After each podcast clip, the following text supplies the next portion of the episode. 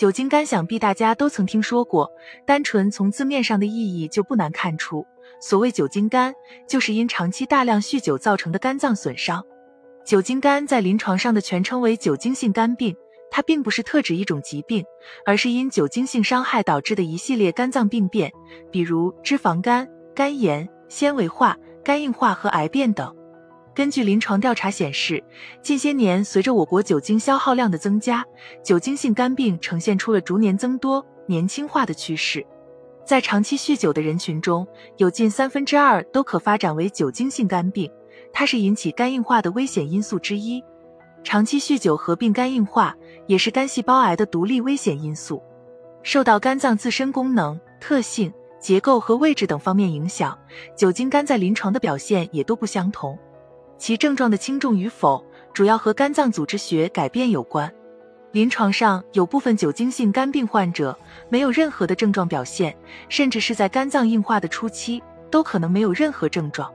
不过，随着患者病情不断严重，也会出现各种各样的症状表现。那么问题来了，到底哪些症状出现才是酒精肝到来的信号呢？一、疲劳和乏力，无论是哪一阶段的酒精性肝病。患者都可能会合并疲劳与乏力感，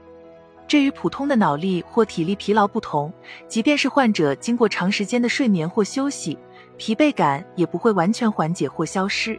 之所以会如此，是因为患者肝脏细胞已经受损，其不但影响到了部分维生素、蛋白质的合成，同时还导致了胆碱酯酶分泌减少、糖代谢紊乱，继而引发神经肌肉传导功能障碍，患者可出现长期。进行性发展的疲劳或乏力感。二、肝区疼痛。由于肝脏实质内没有神经分布，所以肝脏一般都不会自主产生疼痛感。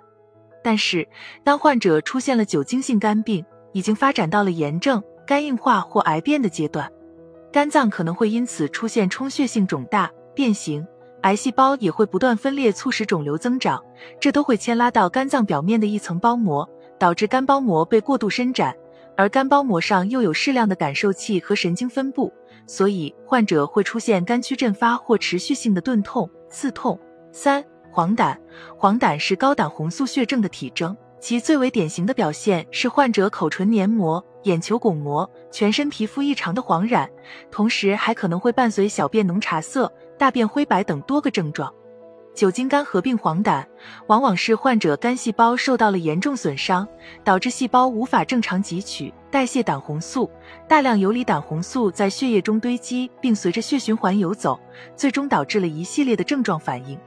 四、腹水，酒精性肝病发展到了肝硬化、肝癌中晚期阶段后，可能会合并腹腔积液症状。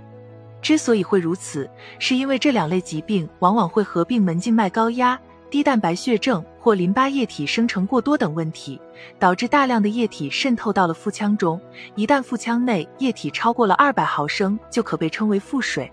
酒精性肝病会从脂肪肝开始慢慢发展，脂肪肝具有一定的逆转可能。如果此时你能够及时戒酒，肝脏就会逐渐恢复如初。